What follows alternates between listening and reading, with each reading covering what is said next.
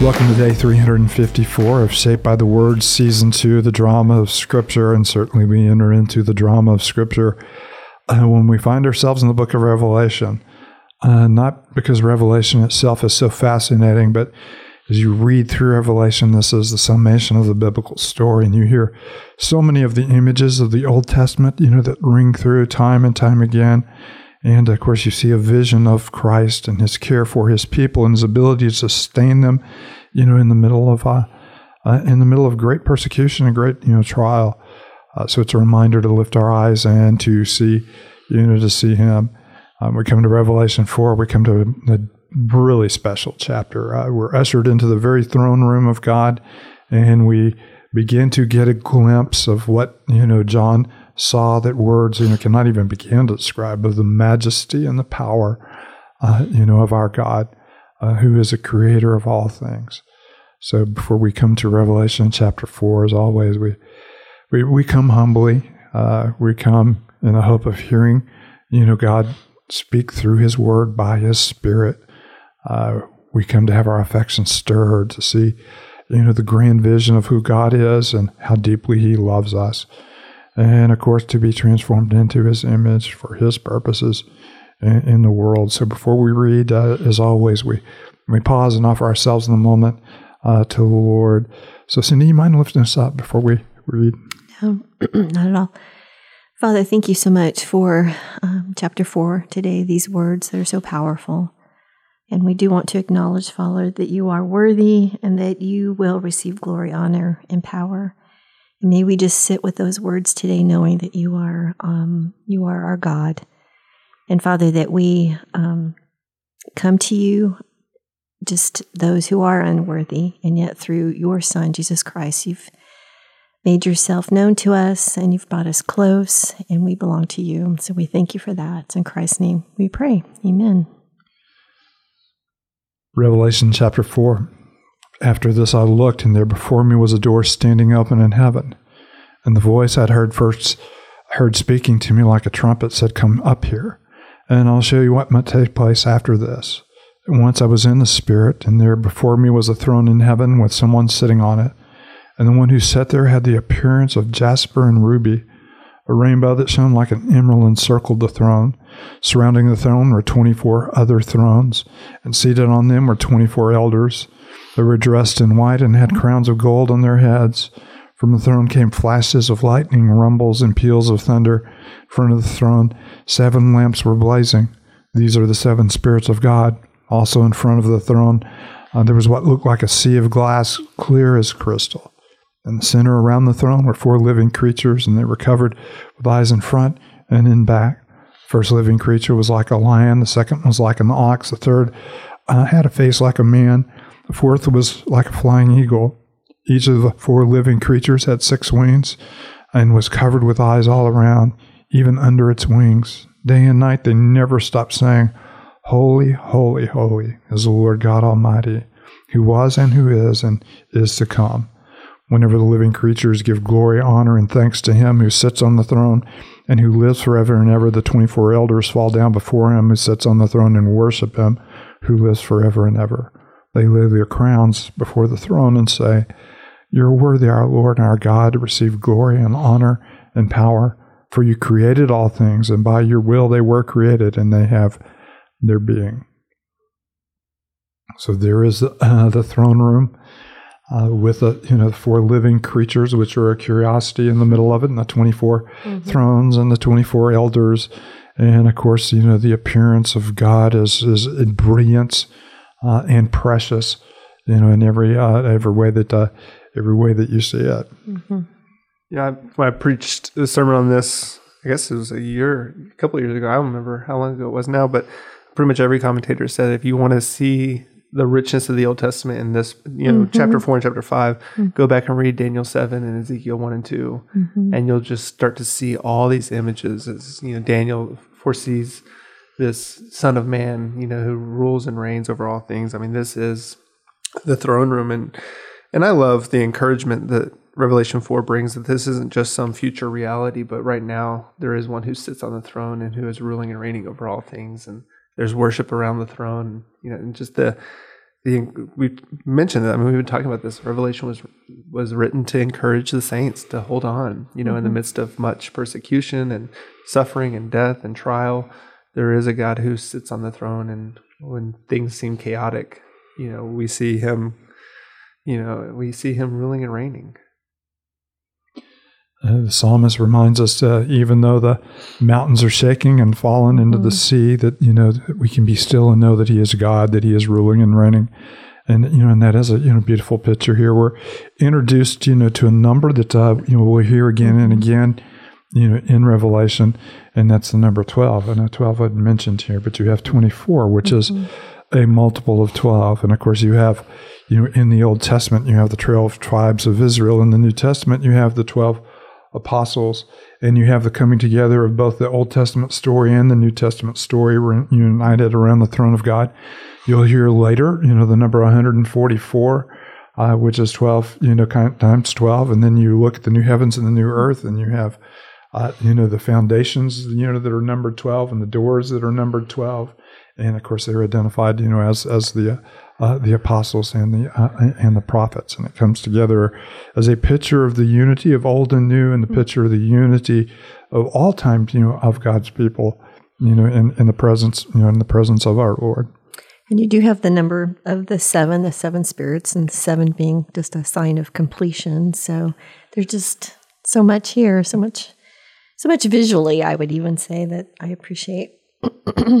no, you have, you know, the seven, of course, you have images that we've already had, the seven lampstands. Mm-hmm. And, and, in this sense, you know, seven spirits, you know, brought together, uh, which are the church and the church dwelling among the spirits represented right there in front of the throne of God. Mm-hmm. Uh, you know, the seven churches we've already heard from, which are universally all the churches, but in, in, uh, in their completeness.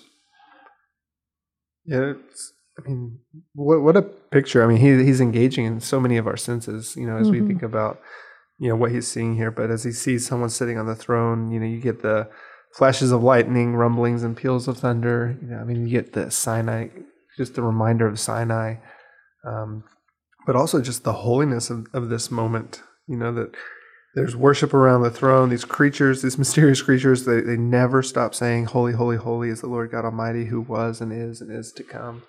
I mean, just it's it's remarkable, you know, to to see the worship around the throne.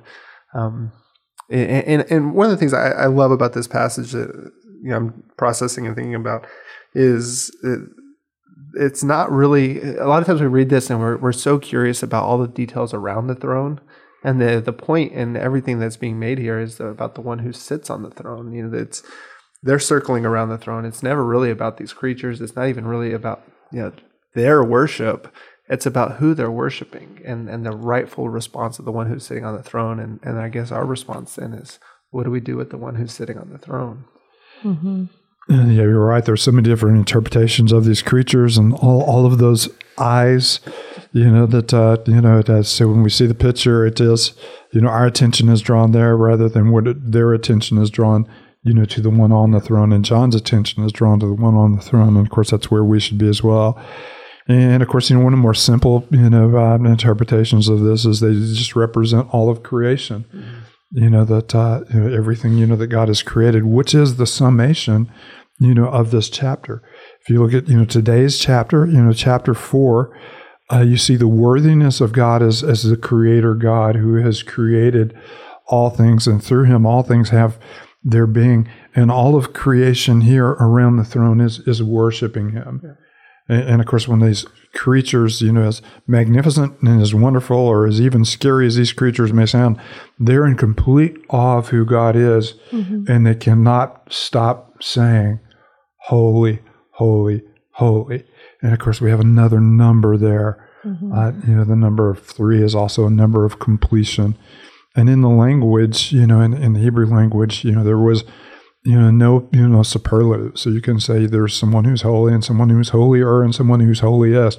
Holy, holy, holy is the consummation of holiness, you know, found in Him, and that's certainly what these you know creatures recognize in Him. Mm-hmm. Um, something that stood out to me, and I had seen it in the previous chapters, was this idea of a door too, and you know, just the hearing of, um, and I guess it's in three twenty or three twenty one just the door um, that is open at a response of hearing his voice, and that as he goes to heaven, there's a door that is now standing open in heaven. And uh, I don't know if you want to. I mean, I'm just intrigued by it, but I love the idea of a door that opens. You know, Yeah, we'll just leave that alone. Invitation. no, it, it is an image we've, we've already heard three times. yeah. Uh, we've heard it, you know, as uh, a, an invitation, you know, to come into fellowship with Him. I'm standing at the door and knocking, and of course, that that's a door, you know, that we must open to Him. Mm-hmm. And then you also hear it, you know, in, in response to the church. See, I've set before you an open door, mm-hmm. you know, which talks about that. And, and then there is this door that is opening, giving John, you know, an insight into into heaven. Uh, and, and so this is God inviting us into His you know, into His presence in the same mm-hmm. way. In the other image, we're inviting Him into the in, into our our presence mm-hmm. as He stands at the door and knocks. But this door is you know completely open, and it is it is a fantastic image. Lot. It's a love too how those images. I mean, as we're four chapters into Revelation, and you see God is transcendent, and a lot of these images that He draws our attention to are transcendent images. I mean, we're just marveling at you know the God who has no beginning, you know, who has mm-hmm. no end, who always is, and and then at the same time, it's the God who says the door is open, and you know, you come in. Mm-hmm. I'll, like, if I come in, I'll eat with you. It's a God who draws near and fellowships with His mm-hmm. people and is immanent. And, you know, and so just the the the greatness and the glory on one hand, you know, that, mm-hmm. that transcends all things, and then the greatness mm-hmm. and the glory that enters into the midst and shares a table and fellowship, and, and that's what we have in the person of Jesus. And, and I'm not mm-hmm. you know sure how many times we've heard, but we've heard it as a constant re- refrain, as a description of both. You know, of both uh, God and of and of Jesus as the one who was and the one who is, and the one you know to come. And, and of course, our past is secure in Him, and our present is secure in Him, and our future, you know, secure in Him. So the images are beautiful all the way through. And of course, you know, tomorrow we'll read. You know, this is the glory of God in creation. Tomorrow we'll read about uh, the glory of Christ Jesus in, in redemption, and, and of course, those are the two grand works, you know, of God: creation, in which He has brought all things into being, and redemption, in which He has brought us into relationship with Himself. And uh, we we see the power of creation when He speaks, and things that were not, you know, come into being. We should also see the power of God, or His greater work as a work of redemption when He speaks. And uh, you know, as Paul says, He calls the things that are not as though they were, and things that are dead as though they are alive, which is what He does in us. He speaks, and we come to life through relationship with Him. So we look forward tomorrow uh, to reading about redemption and the beautiful consummation of bringing this throne together uh, as the throne of you know of our Lord, uh, you know Jesus, and, and of God, our Creator, who has bought us and redeemed us. Matt, you mind closing us with a word of prayer? Yeah, let's pray. Father, we thank you for um, the encouragement of your word. Thank you that you right now rule and reign over all things. And, and Father, as we think about what it means to, to be your people, um, would we live with a, a confident trust in you? Uh, would we walk by faith, knowing that you um, have rescued us and redeemed us? Father, we are secure in you. And so thank you for um, thank you for the gospel. Thank you for the good news of Jesus. Um, would that shape the way that we we live today, um, this week, the rest of our lives? Uh, Father, would you get glory from us and, and through us, and, and would you build us up? It's in Christ's name we pray. Amen.